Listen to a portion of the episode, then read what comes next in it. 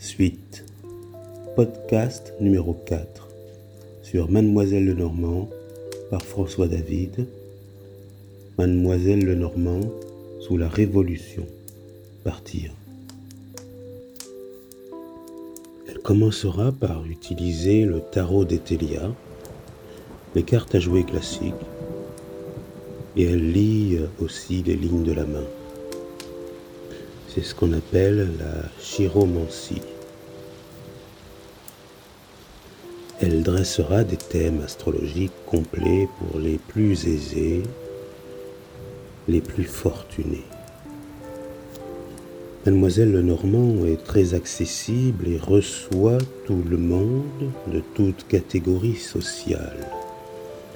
Elle devient de plus en plus réputée et sa clientèle grandit de plus en plus après les massacres de mille sept cent quatre-vingt-douze. Elle apprendra aussi le secret de la magie avec une certaine dame Gilberte, tireuse de cartes et magicienne de bas étage, qui officie dans ce même hôtel. Elle apprendra également la divination primitive par les œufs, par le bol d'eau, les trois plantes, le coq noir.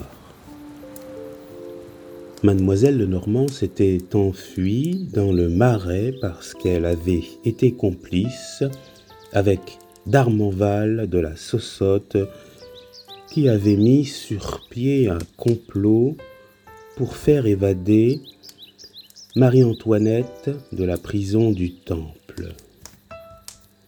Cette histoire est racontée dans le recueil que Mademoiselle Lenormand aura écrit, qui s'appelle « Souvenirs prophétiques ». Elle est donc restée une quinzaine de jours dans le Marais, croyant que tout danger était écarté. Elle choisit de rentrer chez elle, mais la police politique l'attend. Elle sera arrêtée comme ennemie du peuple et elle sera conduite au Madelonnet. Elle sera arrêtée par Vadier, nouveau chef de police politique.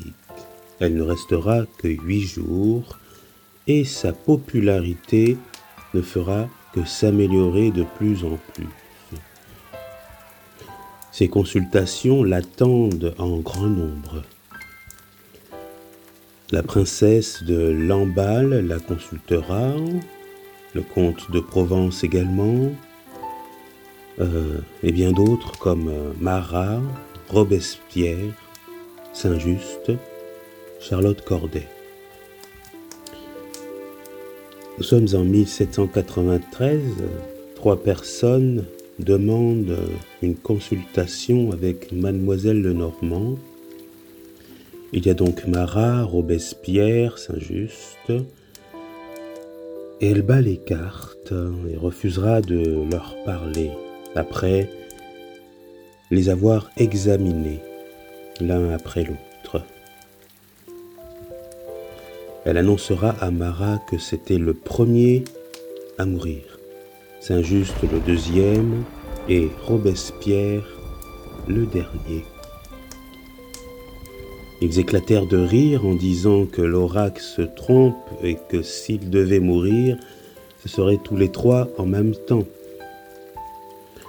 Marat mourra en premier et Robespierre et Saint-Just reviendront voir Mademoiselle Lenormand pour de nouvelles consultations, mais elle leur redira les mêmes et ces mêmes prédictions.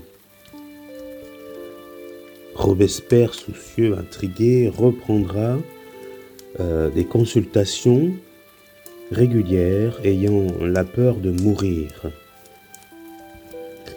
Elle acceptera ces consultations, ayant pitié de lui, le voyant euh, trembler et exprimer sa peur dès qu'il tirera une carte.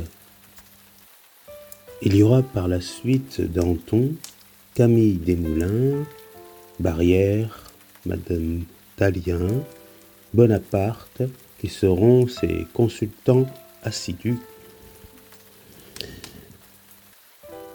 Robespierre, ayant été victime de ces indiscrétions, demandera à Vadier de faire arrêter Mademoiselle Lenormand. La prédiction de sa mort ne s'avérera euh, pas euh, pour lui euh, exacte. Donc elle sera conduite à nouveau en prison.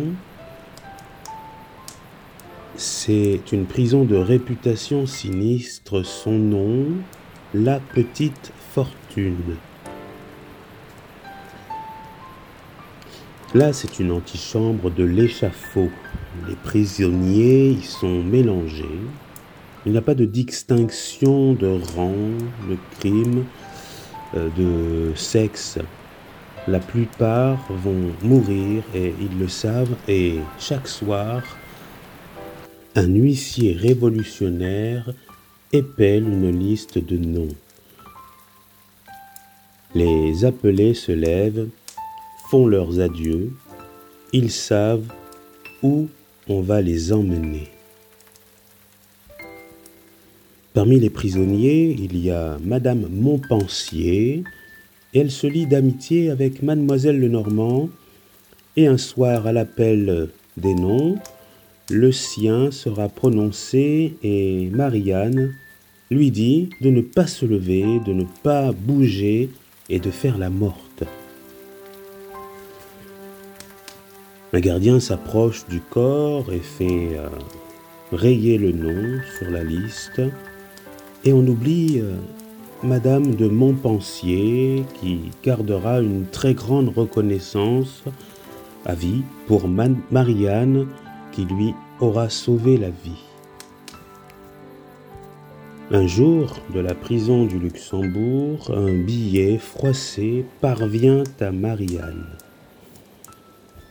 Une femme lui supplie de l'éclairer sur son avenir et sur celui de son époux.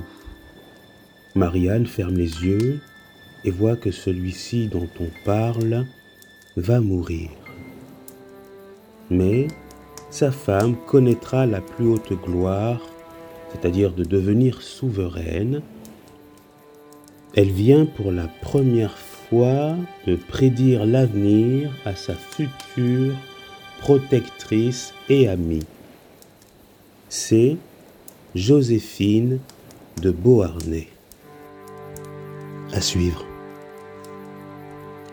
On se retrouve dans le prochain podcast pour la partie deux. Merci, à bientôt.